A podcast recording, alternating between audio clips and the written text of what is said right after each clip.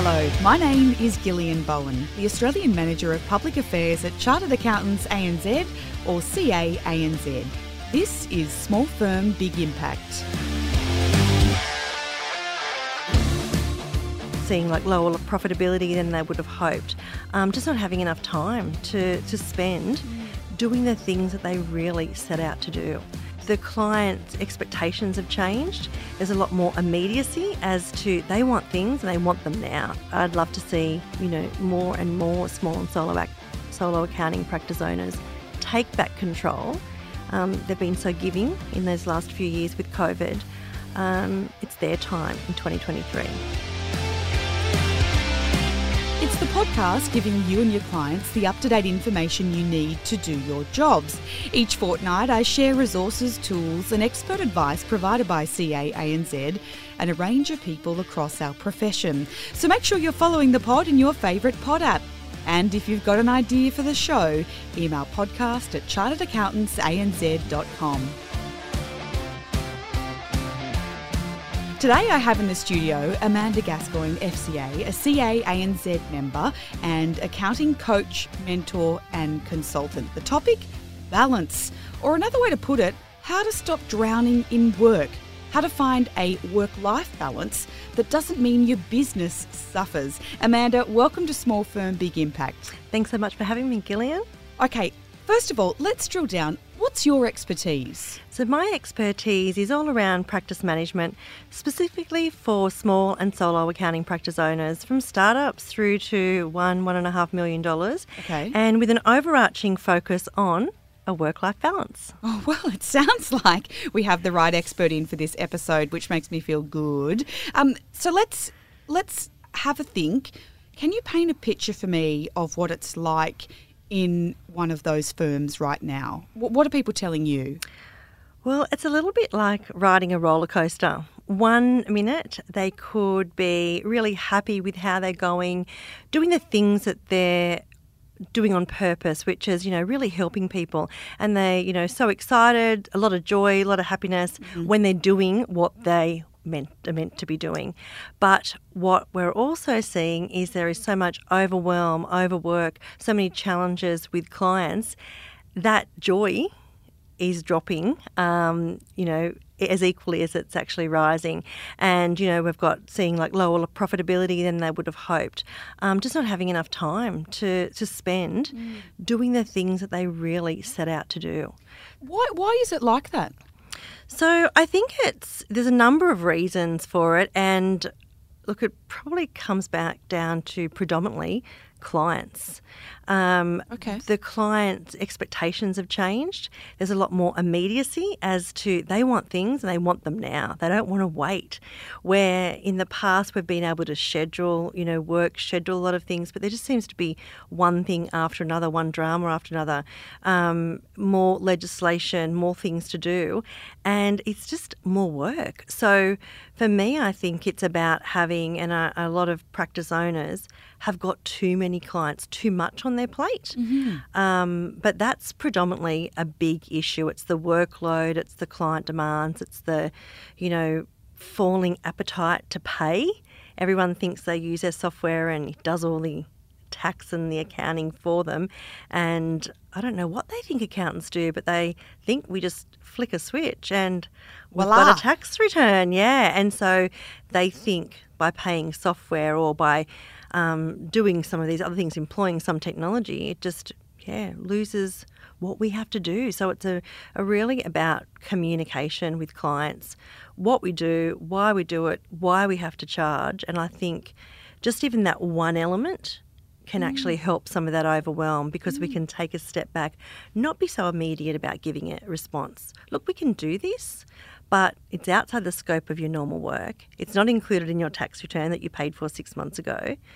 We have to, you know, review the the question, and we need to come back to you with a with a uh, more informed response, and we mm. need time for that. So no, we can't do that straight away. It sounds like there is a lot going on. And, and, and a lot going on every day. So, and there would be people listening along nodding, um, and they may be like, "Yeah, we know it. We live it. We're living it right now." Um, so, can we drill down? Can we get cracking on how we could make this better? Where should they start? Yeah. So I think the easiest way to to look at this is like the five elements that I talk to about having a balanced firm. This is the stuff that I talk to clients, accountants day in, day out. So the five key elements, um, some might have challenges in all of those elements. Some they could pinpoint that they've got some challenges or some pain points in one or two. But the, the five things are to first of all reconnect with that vision. Like, why did you start your practice in the first place? Mm. And to perhaps see what's gone off course. Because you know the the emails for instance some days we get to the end of the day and all someone's done is just their emails. That's not what we signed up for. So really reconnecting with that vision that someone wants for their life and their practice. The second thing is all around clients. So do you have the right ideal clients? Are you working with them? Mm. So, um, a big job that I do when I come in and work with clients is actually we do go through their client list, their client okay. base, and we disengage where necessary. And I know that seems really harsh yeah. um, because we want to help everyone, that's our nature, but we just can't keep going at this pace and with the amount of work um, and even to do the things that we want to do, maybe offering more, you know, advisory. So we need to look at disengaging some clients, getting rid of in a really nice way. But you know, with COVID, with all these things, we just simply do not have the time that we had two or three years ago. So maybe making space for them so we can actually work with more of our ideal clients, and then take on more of our ideal clients that we can show more love to and you know deliver services mm. that they're going to love. So that leads me to my third um, point around services. You know we can't offer everything. What are we good at? What can we make good money at? And it's about evaluating what we're doing what we're charging for. Um, you know a lot of things i see is we do all this stuff because we want to help but we're not charging for it. You know, we're not a community service. So looking at the service we're offering, what we're charging for it, and if we're not charging, maybe we now need to, to change the way that we're engaging. Mm. Um, and that's a big thing about, you know, getting back to not just filling in forms, but really, you know, helping our clients have better businesses and better lives, exactly what we want for ourselves. Mm. So, how can we actually do that with the service that we deliver? And what about because uh, you did mention five? What's what's four and five? Yeah, so the other one don't, is don't yeah, leave don't me leave hanging. Um, so the fourth one is all around culture, and when I talk about culture, it's really it's actually sharing that vision that we established right at the very beginning with the people that we work with, and often people think culture is just team, just you know, the people that we have working for us. But some solo practitioners may not have teams, but we still have a, we want to actually, um, you know, nurture and create this wonderful culture, which is around our clients, selection, our clients that we work with, the um, colleagues that we work with, and you know, referring partners. So, who, and other people that are supporting us. So that's culture, and we want those people to understand what our vision is mm. and make sure that they're on the same page. Mm. And that I think is really a lovely way to be working, that we're all, you know, on point. And the final um, element is technology. So, what does our tech stack look like? You know, can we um, add things in that can actually make our life easier? So, some of the things that we're we're doing, some mundane, repetitive tasks, that there is a piece of software that can do it let's do that to free up some time to give us more balance. And are we utilising software or not utilising software that we're actually paying for?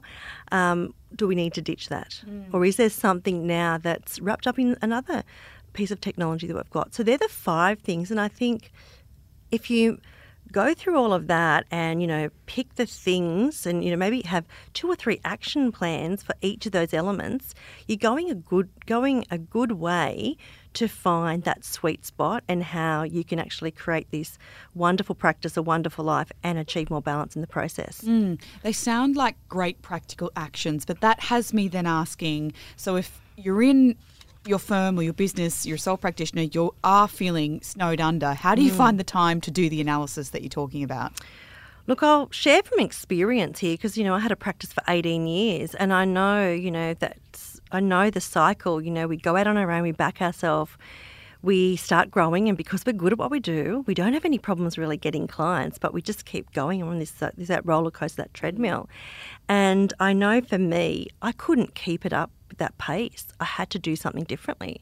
I couldn't keep working longer hours. That wasn't fair on me or my family. Um, so I had to actually take some corrective action and I had to make time because I knew what I was doing was not going to get me to where I wanted to be. So I think the first thing is actually knowing that something does need to change. Mm. And we've done so much with our clients over the last few years. It's time for us. That's that's my message. It's time for practice owners to really take stock of what they're doing. So have some time out, whether that's just one Friday a month or you know going away for a couple of days and just you know I love working in blocks, so let's work for a day or two days and really getting this stuff solved. Um, maybe even you've got a peer that's actually in a, the similar boat. Um, you know, we want to share you these could experiences. pair up and then work together. Buddy up mm. and, you know, help each other. Maybe share the load. If you've got mm. some checklists to create, let's, one does one, one does another. Like, you know, we really want that you know, more community and really sharing. And I know we've done that very, very well over COVID. So mm. let's do that. Or, um, you know, maybe get a mentor or a coach like me that can come in on a, you know, an ad hoc basis or maybe a longer term basis to help really reshape and redesign your practice. So, a number of ways, different financial obligations, different time obligations, but I think just at least starting small and, you know, working out what is not working and how we can, you know, get back on that mm. track. So then you've done the anal- you've taken the time, you've done the analysis, you've got your list of things that need to change. How do you then roll that out? I think when we're rolling that out, I think a couple of things that come to mind, you know, just one step at a time. So if you're looking at, you know, get an action plan, get some dates as to when you want to to do these things by, you know, if it's technology, when do you want to implement that? What would be a good time to implement it? Because we don't want to set yourself up for failure by trying to do everything at once. Mm. So, what are the things that you can chip away? Many of them you can actually do from tomorrow if we make a decision and we read something, we hear something and say, okay, I'd love to do that from tomorrow. Something else that might be that you'll have to, you know, sit with it a little bit and it might take a bit longer. So, I think having an action plan, setting some really good boundaries. Um, I love a good boundary um, for these problematic areas, and working out okay from tomorrow this is how we do it. Mm. This is how we charge for it. Mm. You know, mm. we're not going to accept that. Um, we only look at what are our client selections. I know in practice my my selection was they had to be up to date with their ATO lodgements and they had to be on accounting software or willing to go on software. If they didn't meet those criteria, I didn't even have a meeting with them. So I think it's, you know, the boundaries and having those rules and just be being, being brave, you know, and stop worrying about everyone else and what everyone else is going to think and just start doing practice in life your way and in the way that's going to help you achieve that vision that you had on day one. Mm. So you touched on it there uh, a second ago, talking about some um, some boundaries that you would have had to how you would pick a client to keep or pick a client to let go. But on that, how, how do you reset your client base? How how do you get to a point where you are, are not worried about the fact that you've said bye to people who were bringing in money or giving money to your business? I think you have to trust the process. So being confident and being brave, knowing that if you let go of 5, 10, 15, 20% of your client base, that you actually have work to do. I think everyone worries about how many clients they have, and so many are not actually taking advantage of um, their their client base as it stands. So if we were to remove some of them, and you know, just doing a client matrix, how many have a look at your client base from and you know sort it from highest to lowest. Have a look to see what tiers. I recommend having a look at you know client tiers. So you might have okay how many clients sit between less than a thousand dollars? Let's look at those. Number of clients how much they're earning the total amount of that. Then go into tiers you know a 1000 to 2000 and have a little look to see what your client base actually looks like because I think a lot of people don't even know mm. the makeup of their client base. So if they were to let go of say, you know, 10%, what does that mean in number of clients and what does that mean in dollars of clients? And if you look at that it's probably not as scary as what you think because you think, okay, I'm going to get rid of 50, 100 clients think about all the emails they're sending, think of all the communication, the phone calls you're getting from them, and then how much you're making from them. If you were to start offering tax planning or start offering something else to clients that we know that would happily pay it, how much of that do we need to offer to actually make up that income? And either making it up within our client base, which I think it's definitely possible because I don't think we're servicing our clients as well as we should be, as well as we thought we were going to be at that day one. We're going to help them make decision, better decisions. We're going to help them with their budgeting. We're going to help them with some financial coaching or whatever. We're not doing a lot of that because we just simply don't have the time. So if you were able to take a step back move, remove some clients and then start working on how I can better serve my really good clients. I think it's not as scary as what you think it will be. And, you know, talking to people who've done it, they just feel so liberated and they just feel, oh, why didn't I do this sooner? Mm. And from it's a dollar figure thing, so it, it will eventually get more profitability because those sweet spots that I talked about, you get that in sync, you will automatically make more money. You will automatically have more fun doing what you're doing. You'll automatically have more balance. Mm. And I think even if we get rid of some clients and get, you know, ha- reduce our amount of hours we need to spend in our practice, that in itself might be what you want because we're not spending time at home. We're working 60, 70 hours a week. We're working on weekends. So if we're actually able to remove all those extra emails, all of the extra responsibilities for hand holding that 10%, we can actually do more even personally. Mm. Gosh, we've covered a lot. We are literally a, couple of minutes at a time. I just want to skip to boundaries, which I think really complements what it is that we've been talking about. And you had mentioned the importance of this. Before we go, how do you set a boundary and then keep it? It's a hard one. It takes some practice, it takes some bravery. But, you know, I think we need to look and assess like where are we overwhelmed? Where are we feeling stressed?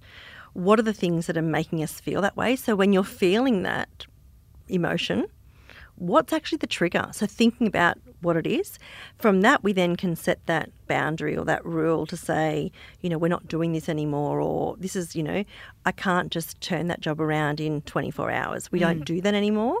And so I think setting a boundary around it and sticking to it and oh my goodness, you will not notice like having that boundary or that rule.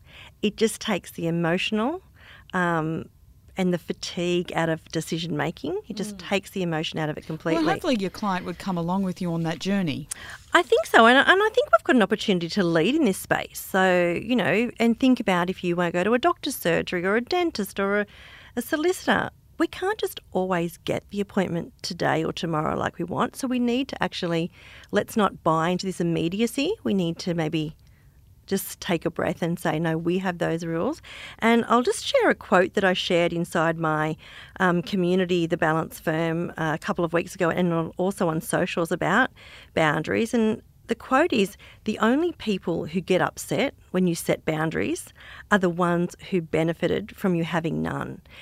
And I really love that quote. And I just think if we start really using that muscle within our practice and even personally, because I've had to use this sometimes personally, it just is just so empowering and it just will honestly change the way that you feel your stress levels, your emotion. It's like, oh, I did that. What can I do next? What other boundary can I set? Mm. So it's just, it is really um, something that I don't think we do enough of. Mm. And I think if we started doing that and people start to valuing, they value our time more when we have these boundaries that we're not always available, that they need to start being a bit more prepared and not just leave things to the last minute. I think that's not being rude to say, no, we can't turn this around because I don't want to pull another all nighter. I don't want to work on a weekend when mm. I should be at my son's rugby game. Like we need to actually look at those and just really assess because we're in control. And I'd love to see, you know, more and more small and solo act, solo accounting practice owners take back control. Um, they've been so giving in those last few years with COVID. Um, it's their time in 2023. What an inspirational way to finish. That is all we have time for. If you want to find more out about Amanda, jump onto her LinkedIn. There's also a great video from her about achieving balance in our Acuity magazine. I'll put a link to both of those in the show notes. And you'll also find links to the other episodes in season three there as well. Follow the podcast in your favourite pod app so you're ready for next time. The podcast also has an email, so feel free to get in touch podcast at charteredaccountantsanz.com. Thank you, Amanda Gascoigne, for joining me on Small Firm Big Impact. Thanks so much, Gillian, and good luck, everyone. Bye bye.